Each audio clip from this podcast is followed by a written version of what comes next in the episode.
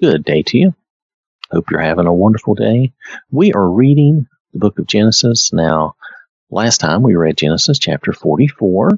Now, Joseph had not revealed himself to his brothers yet, and he had actually framed uh, Benjamin for stealing from him, and Judah was offering to take Benjamin's place to be a slave in the place of Benjamin so that Benjamin could return home to his father or to their father, all of their father.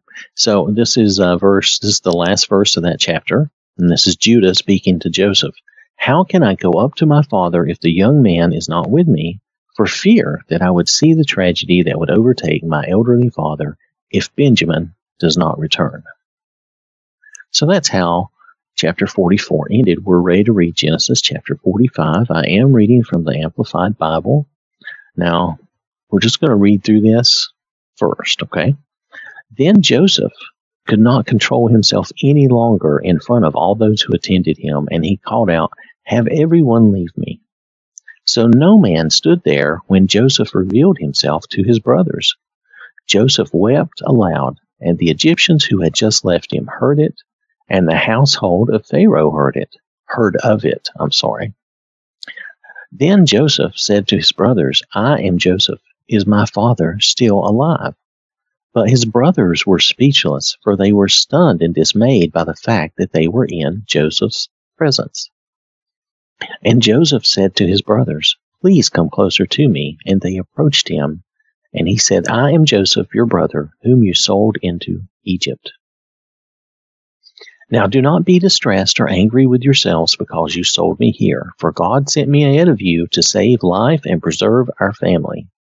Now, I want to stop for just a second and mention that that appeared to be the final test. When Judah offered to take the place of Benjamin and spare Benjamin, that seemed to be the final test that Joseph needed to see that his brothers had had matured, had grown, and uh, you know, hopefully they had moved beyond their earlier jealousy and envy when they were younger. So, and you know, and maybe that was enough to also, you know, make him uh, want to forgive them and let go of any, you know, any anger or resentment he may have had up to that point. And, uh, and it's a good thing. And, you know, we do want to let go of those, those bad emotions, you know. All right. So now we're going to move on. Now do not be distressed or angry with yourselves because you sold me here, for God sent me ahead of you to save life and preserve our family. For the famine has been in the land these two years, and there are still five more years in which there will be no plowing and harvesting. God sent me to Egypt ahead of you to preserve for you a remnant on the earth and to keep you alive by a great escape. So now it was not you who sent me here, but God. And he has made me a father to Pharaoh and lord of all his household and ruler over all the land of Egypt. Hurry and go up to my father and tell him, Your son Joseph says this to you God has made me Lord of all Egypt. Come down to me. Do not delay. You shall live in the land of Goshen, the best pasture land of Egypt, and you shall be close to me, you and your children and your grandchildren, your flocks and your herds, and all you have. There I will provide for you and sustain you so that you and your household and all that are yours may not become impoverished, for there are still five years of famine to come. Look, your eyes see, and the eyes of my brother Benjamin see, that I am speaking to you personally in your language and not through an interpreter. So this is the first time that Joseph did this and spoke to them plainly in their native language. Now you must tell my father of all my splendor and power in Egypt and everything that you have seen, and you must hurry and bring my father down here. Then he embraced his brother Benjamin's neck and wept, and Benjamin wept on his neck. He kissed all his brothers and wept on them, and afterward his brothers talked with him. When the news was heard in Pharaoh's house that Joseph's brothers had come, it pleased Pharaoh and his servants then Pharaoh said to Joseph, Tell your brothers, do this, load your animals and return to the land of Canaan without delay, and get your father and your households and come to me, I will give you the best of the land of Egypt, and you will eat the fat, the finest produce of the land. Now, you brothers of Joseph are ordered by Pharaoh. Do this take wagons from the land of Egypt for your little ones and for your wives, and bring your father and come. Do not be concerned with your goods, for the best of all the land of Egypt is yours. Then the sons of Israel did so, and Joseph gave them wagons according to the command of Pharaoh, and gave them provisions for the journey. To each of them, Joseph gave changes of clothing, but to Benjamin he gave 300 pieces of silver and five changes of clothing.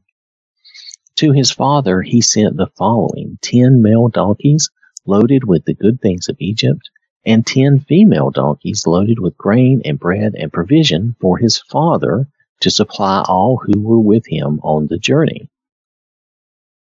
So he sent his brothers away, and as they departed, he said to them, See that you do not quarrel on the journey about how to explain this to our father. So they went up from Egypt and came to the land of Canaan to Jacob their father, and they said to him, Joseph is still alive, and indeed he is ruler over all the land of Egypt.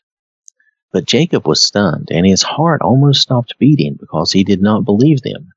When they told him everything that Joseph had said to them, and when he saw the wagons which Joseph had sent to carry him, the spirit of their father Jacob revived. And Israel, Jacob, said, It is enough. Joseph, my son, is still alive. I will go and see him before I die. So here, this is a chapter really of forgiveness and Joseph showing kindness to his brothers.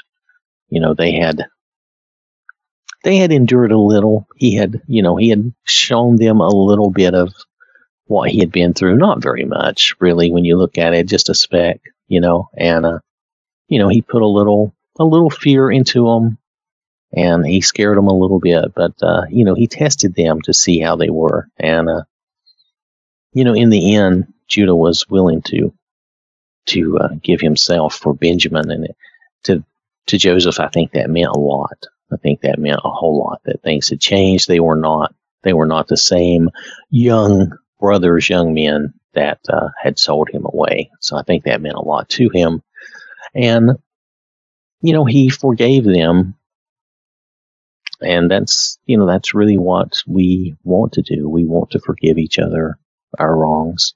And in this case, as he told them, you know, God, God had changed this situation. He had taken this situation and made it a great thing for them.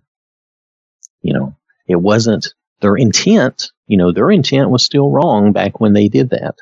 But despite their intent, God took this and made a very wonderful thing out of it and made it a saving thing for Joseph and his family. So that's a wonderful story of forgiveness and a wonderful story of God taking the worst situation and making it into something really great. So I want to thank you for listening. Hope you have a wonderful day. May the Lord bless you and keep you safe. And remember, God loves you.